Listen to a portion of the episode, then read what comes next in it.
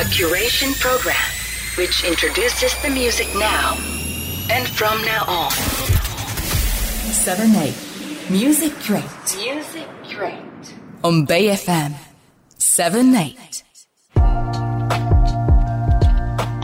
seven eight musi-curate この時間は音楽業界で活躍するさまざまな方に業界の裏話をお聞きしていきます今週も先週に続きまして映像クリエイターの坂口大和さんです、えー坂口さんは過去にビアに所属するアーティストリリアの楽曲「あなたのそばに」でミュージックビデオの監督を務めるなど数々の若手アーティストの映像を制作し SNS でも大きな話題を生むエモい動画を作り出してきました。それでは今週も坂口さんよろしくお願いいたします。よろしくお願いします。坂口大和です。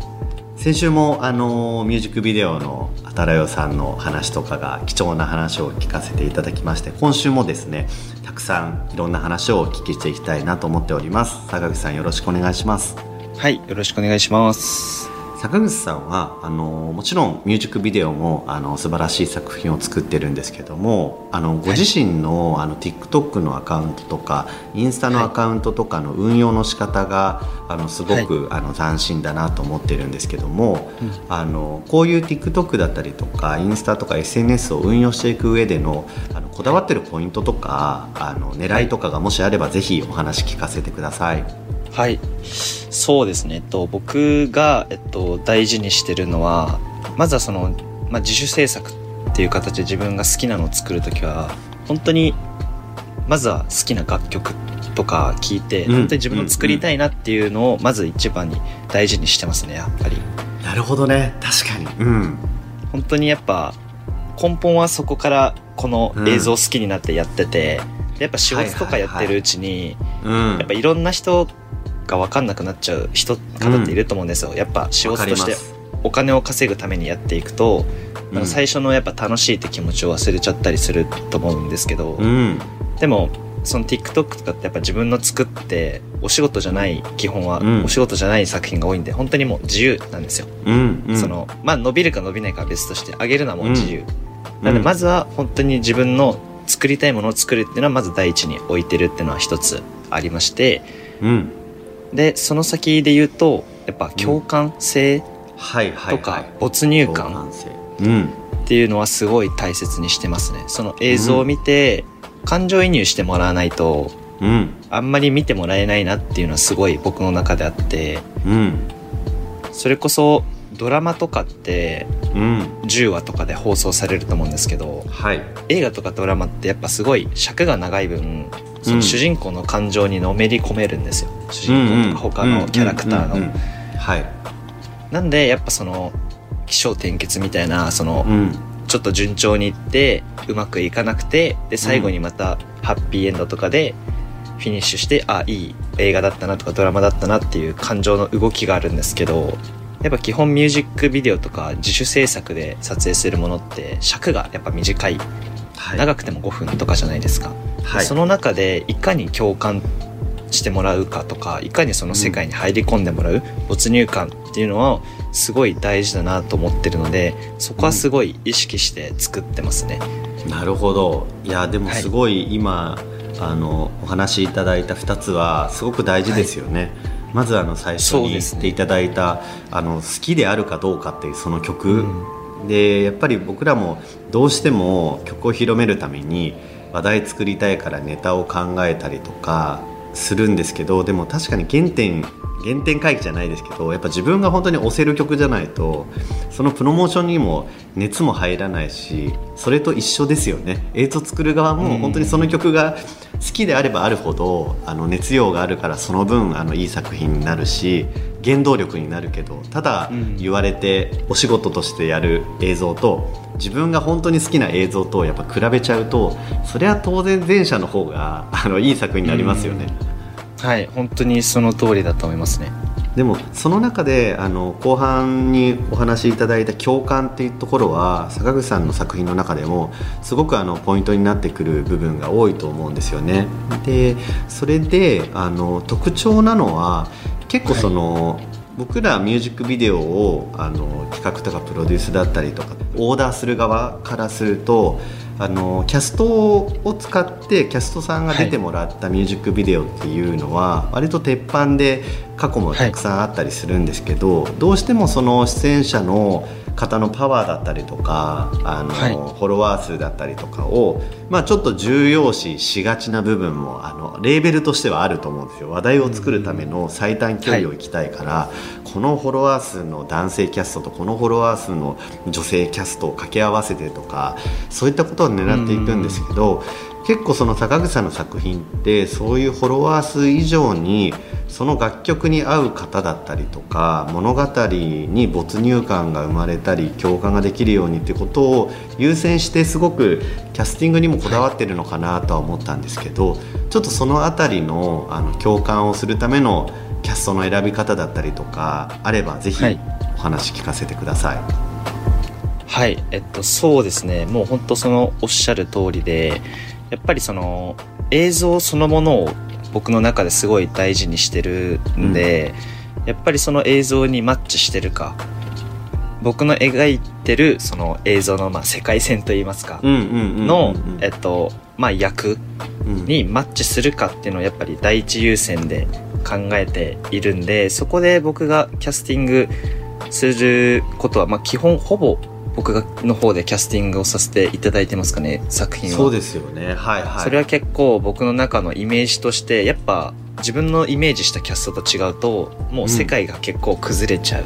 あーやっぱメインキャストになるんで、うん。その、例えば女性がメインキャストだったら、その方のまあ性格とか、うん。もうやっぱこういう性格で、こういうストーリーがあってっていう、その描くストーリーが全部結構メインになってるのが崩れてしまうんで、僕の中では本当にキャストはその、なんですかね、作品にマッチするっていうのはすごいうんうんうん大事にしてるんで、そは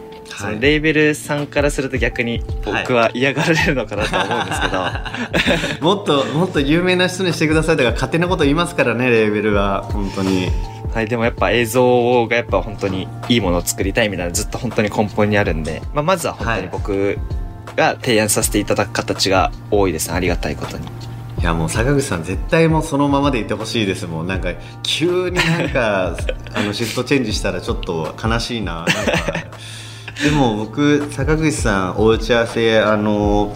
はい。い。ろいろさせてもらったりすることも多くてあの、はい。やっぱり最初からあの本当にいろいろな角度から物事を考えてるなと思ってすごい刺激になりました。なんかあ。映像だけじゃないじゃないですか坂口さんで考えられてること。がその先のこうそれを見た人だったりとかアはい。ーティストのことをちゃんとあの向き合っていただいてるんであの今回のリリアのあの「あなたのそばに」っていうミュージックビデオは本当に素晴らしい作品にしていただいてありがとうございましたありがとうございます。もう本当にありがたいお言葉ですよ。あのせっかくなんでもう今ね220万とか30万とかすごく再生をされてるんですけどもあの今回のこの「あなたのそばに」のミュージックビデオの坂口さんのこだわりポイントというかここがあの特に頑張ったみたいな部分があればぜひあの話を聞かせてください。はい。えっと、今回のあなたのそばにの MV もですね、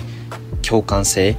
ていうのはすごい重視してて、はい、まあその、初めて見た方が、あ、こういうのあるよね、だったりとか、うんうんあ実際私も経験したことあるなとか友達の相談で聞いたことあるなみたいなシチュエーションとか心情だったりを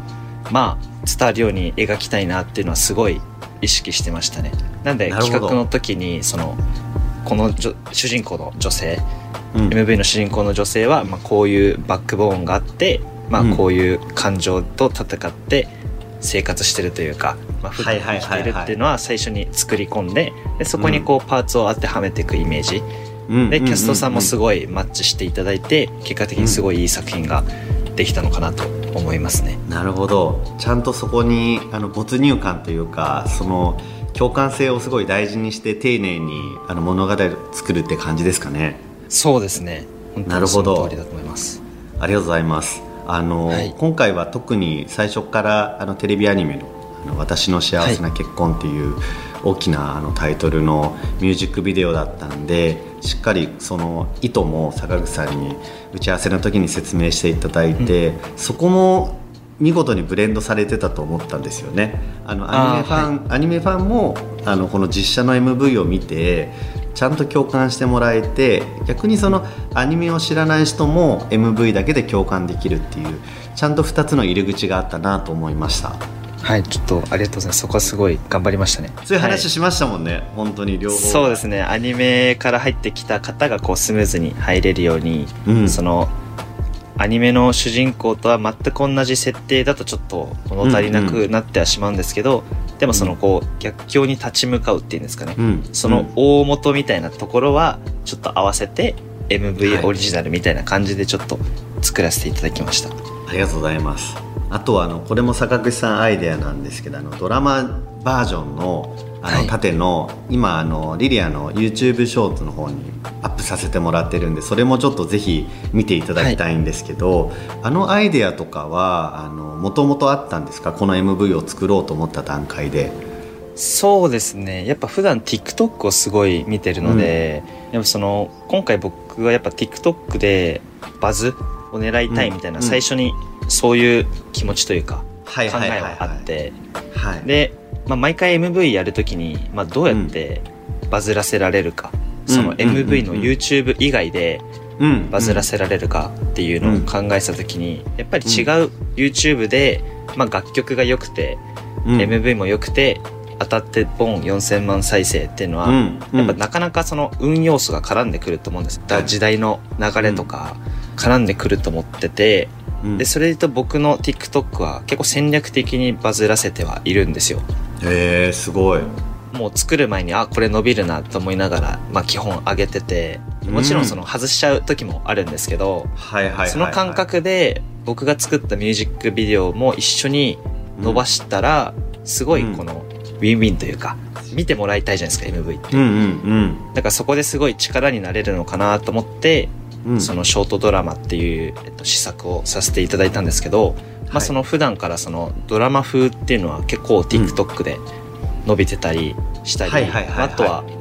切り抜きみたいな動画ってすごい多いんですよ。えっと、TikTok。その要領でなんかその MV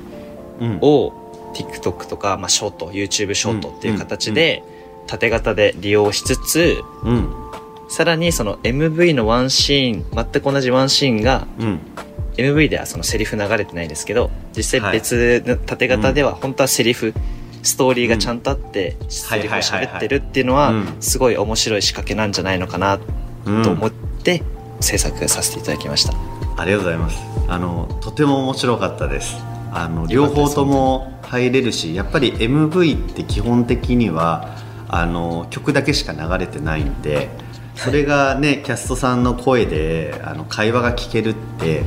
あのかなり実はありそうでなかったんじゃないかなっていうのもあって新しいちょっとリリアのミュージックビデオの提示ができたんじゃない今までなかったあのアプローチができたんじゃないかなと思いましてありがとうございます。ありがとうございます。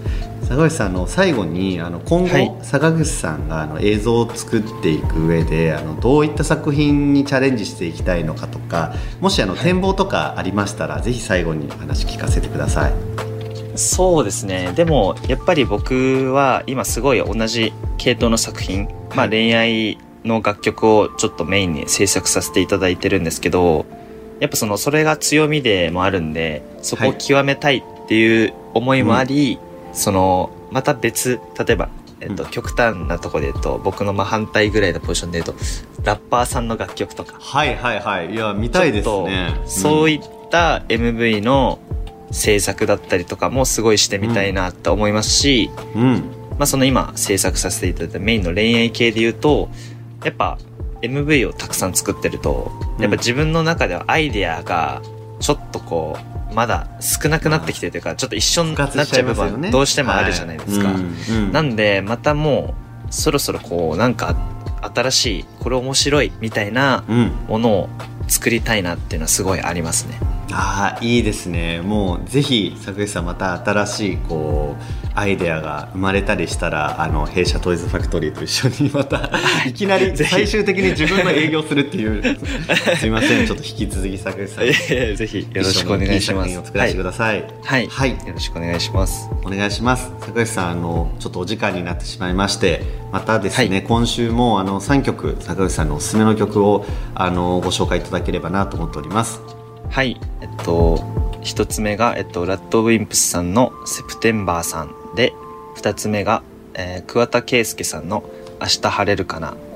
で3曲目がそうですちょっとこれアーティストがコラボしてて3人ほどいるんですけどちょっとまとめさせていただきます。えっとあさみさんの「弱音吐き」です。はい本日の対談のお相手は映像クリエイターの坂口大和さんでした。ありがとうございました。ありがとうございました。7 8 Music Crate.